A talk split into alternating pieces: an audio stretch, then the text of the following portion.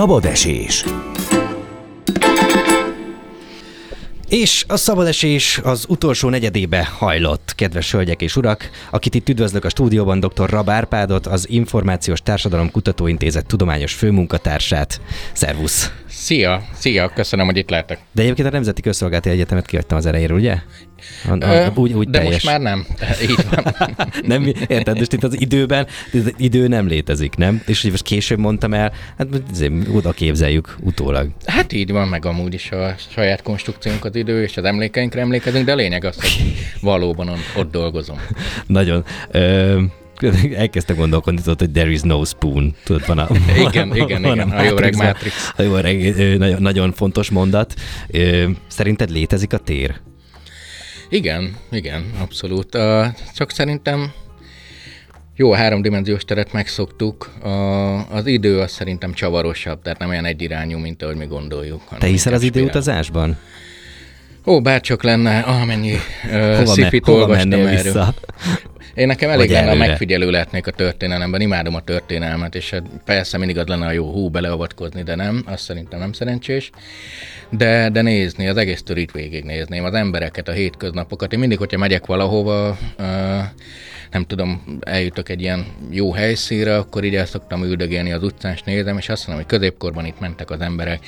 Egyébként nem tudom, még a római korban is ugyanúgy hamburgereztek az utcán, street foodoztak, csinálták a falfirkákat, ugyanúgy vágyaik voltak, céljaik, beszélgettek, és mindig az érdekelt, hogy milyen kód fut a fejükben, ezen nagyon szeretek gondolkodni. Amikor ö, rálépsz egy, egy, egy olyan ö, térkőre, vagy látsz egy olyan falat, az is egy tök érdekes dolog, nem? Hogy mint egy, így, így sugározna belőle a történelem, ami, ami tudod, hogy itt 1500-as években épült templomnak a, a, tala, a, a talapzata. Igen, nagyon beszűkült azért az időhorizontunk, mert manapság már csomó dologról gondoljuk azt, hogy ezt mit találtuk ki. Sokszor a hallgatóim néhány ilyen innovációt hoznak nekem, és hát mondom nekik, hogy ez már volt. Most csak egy példa így a zöld forradalom kapcsán pont ma egy lángoló fiatal magyarázta nekem, hogy de jó lesz, és valahogy meg kéne csinálni, hogy, hogy visszavinnénk az üvegeket, de hát nem lehet ilyet csinálni, mondom, figyelj, ez volt, csak bejött a műanyag, és kényelmesebb volt, szóval, hogy így leszűkül az időhorizon, előre és hátra is, és az tényleg, belegondol az ember, hogy 400 év alatt hány ember ment el itt, és ez, ez milyen értékes emberek lehettek. Aha. Ö, gondolom, hogy ez is szóba kerülhet majd a hétfői előadásodon, viszont az előadásod témájának a magját a mesterséges intelligencia előretörése fogja adni, és bár én úgy érzem, hogy az elmúlt hónapokban a ChatGPT-nek köszönhetően a mesterséges intelligenciáról sokkal-sokkal többet beszéltünk, mint amennyi szerintem méltó ahhoz képest, hogy mennyi más dolog van a világban. Mégis most valahogy egy kicsit muszáj róla beszélnünk. Ugye a, a deepfake, illetve a, mesterséges intelligencia alapú rendszerek és az ezeken alapuló szolgáltatásokként van megjelölve a deepfake, tehát hogy ezeknek a, az előretörése új szintet hoznak. Igen, valóban szerintem most nagyon sokat beszélünk róla, és van még néhány kihívás a, a világban, de nem baj, tehát hogy a mesterséges intelligencia sok szempontból nagyon érdekes társadalmi vetületben is, mert először is egy tükröt tart elénk, automatizál és utánoz, és most az egész társadalom gyakorlatilag megméri a saját értékeit, hogy ki vagyok én, mit csinálok én. Hogyha a gép helyett nem tud fordítani, akkor most mitől vagyok én fordító? Én tudós vagyok, és úgymond az egyik képességem, hogy több tízezer oldalt elolvasok, és néhány oldalban összegzem, de ezt egy mesterséges intelligencia megcsinálja több millió oldallal, és egy másodperc mm. alatt, és akkor én ki vagyok. és Identitás ezek hasadáshoz vezethet szerinted? inkább Arról- értékkérdésekhez, aminek van egy identitás része is, van egy kemény munkaerőpiaci része is, mert nem feltétlenül attól félünk, hogy elveszi a munkánkat, hanem hogy a pénzünket. Másrészt megvan igen egy ilyen, hogy, hogy jó, akkor ugye a mesterséges intelligenciát képesség bővítő technológia. Ha jó vagy valamiben, akkor még jobb tudsz lenni, többet tudsz rajzolni, többet tudsz festeni, többet tudsz olvasni, jobban megismered a világot. Viszont ahhoz ügyek meg célok kellenek, és amivel én most nagyon foglalkozok a társadalmi hatásoknál, ez persze technológiával is, tehát sok uh, emit fejlesztek, de ami igazán érdekel, és a hétfő előadásban is arról fog beszélni, az az, hogy azzal, hogy elkezdjük használni, és az értékeinket átpakoljuk bele, akkor azok úgy visszatükröződnek, és létrejöhetnek például egy, egy dolog az algoritmikus torzítás, ami azt jelenti, hogy Ugye ezek a mesterséges intelligenciák nagy mennyiségű anonim adatot gyűjtenek és mondjuk ráengedem az internetre, és azt mondom, hogy segíteni szeretném az internetezőket, egy tudatosságfejlesztő mesterséges intelligencia, vagy gyűjti az adatokat, és az alapján tanítom, hogy hogy kell jól internetezni. Viszont a nem tudatos internet használóknak a digitális lábnyoma jóval nagyobb, tehát ők szórják az adataikat szerte a világba. A azt ugyanúgy használja az EMI. És viszont egyre több nem tudatos felhasználói adatot fog használni, tehát megjelenik egy torzítás, tehát magyarul elbutítjuk a technológiát, hogy mindig is tettük az emberi történelem során, wow. és akkor át kell egy kicsit alakítani. Viszont azt is látjuk, hogy milyen tanulási képességeket tesz szert, vagy akár arra, hogy magyar munkaerőpiacon ugye nagyon nagy gond a nyelvtudás hiánya. Most meg tudom tenni, hogy úgy dolgozik itt valaki magyarul, hogy amerikai cégekkel, mert ő magyarul beszél, ott angolul hallják, angolul beszélnek, ő magyarul érti, és akkor megint kinyílik valami, hogy Persze a nyelvtudás az egy, egy nyelvnek a kultúrája az több. Tehát, hogy mire akarok koncentrálni, illetve mikre kell figyelnem. Most már a média tudatosság, vagy az internet használat tudatosság az jóval több annál, hogy tudom, hova kell klikkelni. Ezek még ugyanúgy megvannak ezek a feladatok, de most már több. Hogy ismerek föl egy deepfake-et? nem hazudhatok a telefonomnak, mert lehet, hogy az orvos öt év múlva az alapján fog gyógyítani, de mi folyamatosan hazudunk wow. az adatainknak. Tehát, hogy ilyen társadalmi hatásokkal érdekes számolni. Fú, uh, most elég sok mindenben belenyaltál, ezért, azért ez itt ez a, ez a, a az, az, az, hogy azt mondod, hogy a deepfake-et hogy ismerjük fel, most ezenben fennakadtam egy pillanatra, fel, fel lehet ismerni?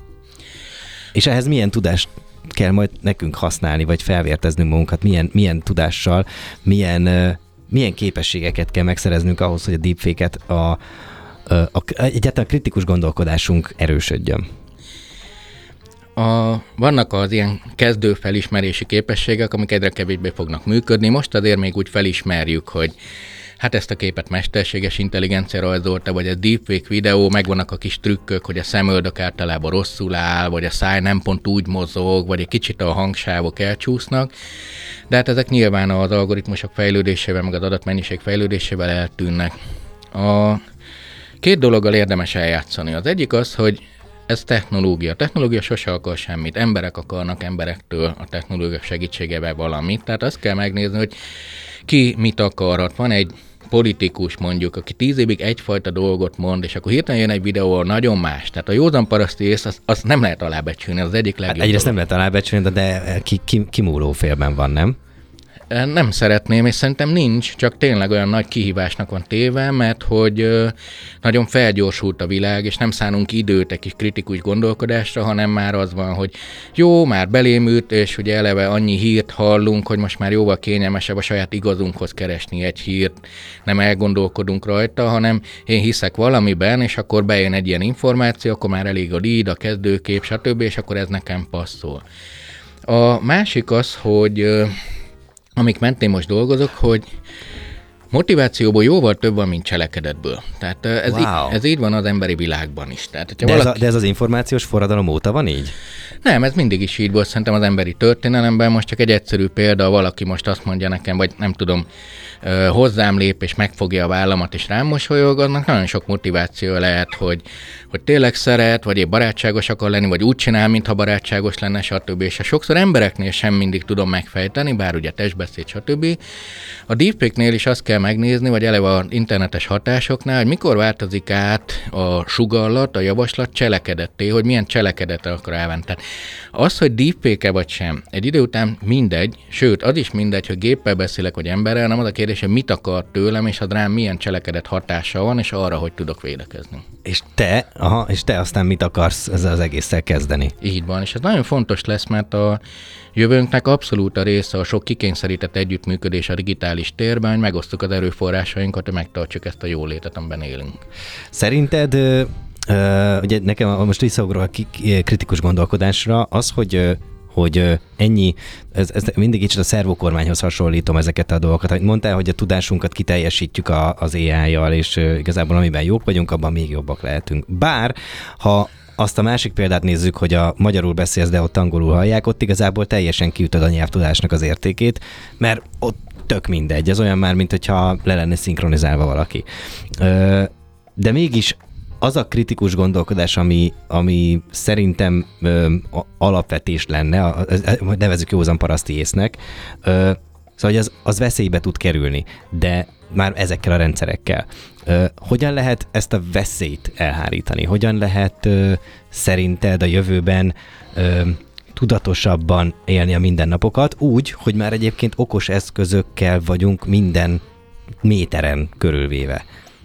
Igen, ez egy tehát ezek a negatív jelenségek, ezek vannak, és lesznek is, és bővülni fognak. Egyértelműen Közben... negatív? Ezek, amiket említettél, azok, de pont ezt akarom mondani, hogy mellette van tízezer még pozitívabb. Tehát azért, Aha. ha belegondolok abba, hogy ingyen beszélek a nagymamámmal Amerikában, vagy odalépek egy autóhoz, lefotózom, beszállok egy értékes autóba, vezetem egy darabig, ott hagyom az utcán, kiszállok és elmegyek. tehát, hogy adszög, ez értem most hogy, már. Hogy, okay. ez, hogy mennek ezek a dolgok, hogy megtehetem azt, hogy kölcsönadom a fűnyírómat egy idegennek, egy idegennek a lakásában lakom, majd a fűtésszámlán spórolok, cserébe angol nyelvtudást kapok, tehát csomó mindent csinálhatok, csak ide kell egy ilyen bizalom. De ezt nem tudta volna megszervezni a társadalom digitalizáció nélkül? Nem, azért nem, mert nagyon sokkal lettünk. Tehát az elmúlt száz évet azzal töltöttük, hogy gazdagok legyünk. És egy ilyen fogyasztói társadalmat, indi- vagy először is nagyon sok életminőség javító gépet kezdtünk gyártani, ahhoz viszont a fogyasztói társadalom eszméje kellett, mert akkor éri meg ezeket a képeket gyártani, hogyha ezeket cserélgetjük. És ez a kettő határozta meg az emberiségnek az elmúlt 150 évét, hogy minél több gép és fogyasztói társadalom. Nem volt ez mindig így.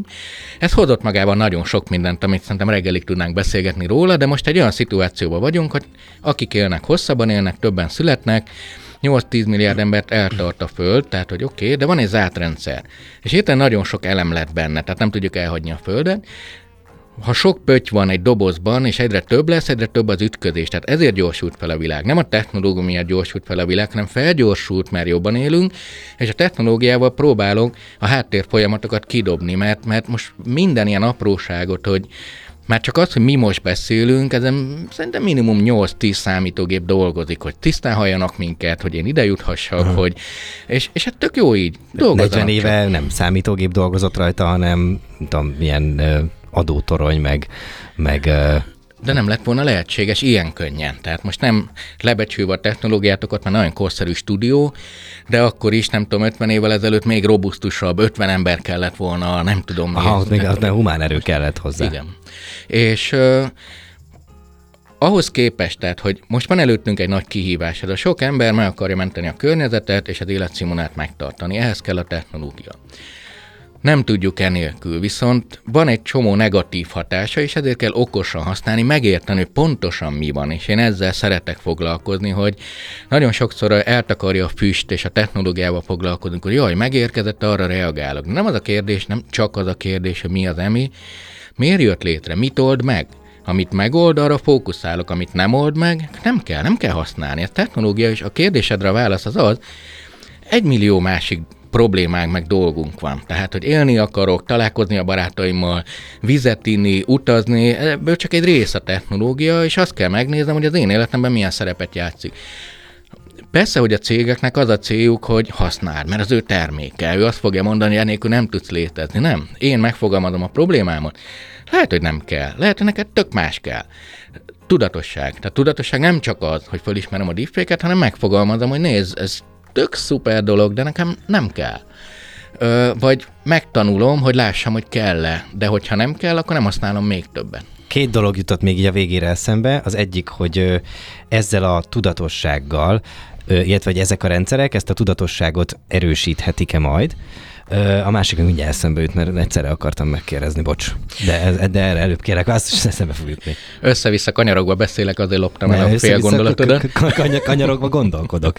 Szerintem az nagyobb így Jó, kiegészítjük egymást. A, igen, a, általában azért semmilyen rendszert nem a saját rendszerével javítunk meg. Tehát az informatika híres arra, hogy azokat a problémákat oldja meg, amiket ő termel.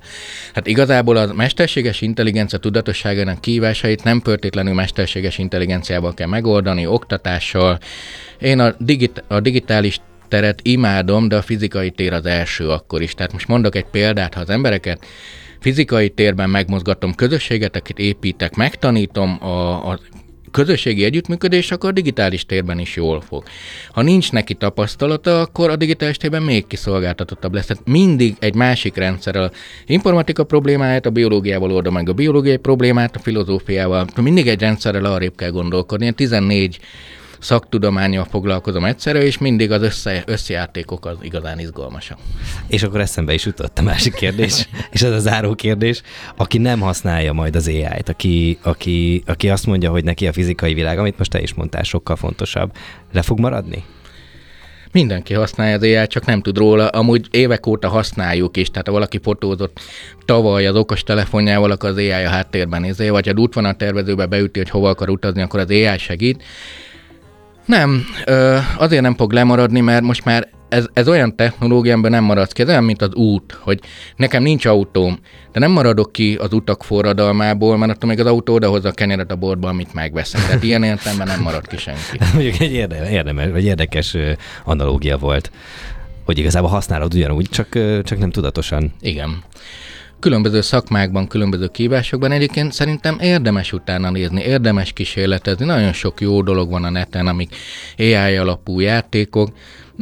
Annyi embert láttam már, fiatalt, idősebbet. Ne feledjük el, hogy ezek a technológiák nem a fiataloknak szólnak, hanem a középkorú és az idősebb generáció az igazi célcsoport, és ők fognak ezekkel nyerni, úgyhogy kísérletezzünk, próbálkozunk bátran. Hát, ja, kísérletezzünk, és ez egy jó végszó így a, így a péntek estére, nem? Legyen, legyen, legyen kísérletező hétvégénk. Én ezt kívánom mindenkinek. Nagyon-nagyon köszönöm, hogy itt voltál. Röviden bár, de remélem legközelebb is látunk. Örömmel jövök. Örömmel hívunk, úgyhogy köszönöm szépen dr. Rabárpáddal, a Nemzeti Összolgálati Egyetem Információs Társadalom Kutatóintézet tudományos főmunkatársával beszéltem. Mit szólsz? Na most itt egy kronológiában Nagyon volt. szépen mondtad ezt. De a te celebritásod akkor volt, akkor kapta égkövét, amikor a Friderikusznál jövőkutatóként jelentél meg, és hát azt hiszem, hogy ez... Rövidebb. Mindenképp rövidebb. rövidebb és így is mondtam az elején.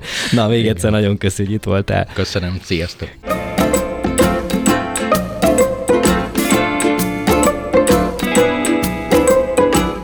Szabad esés.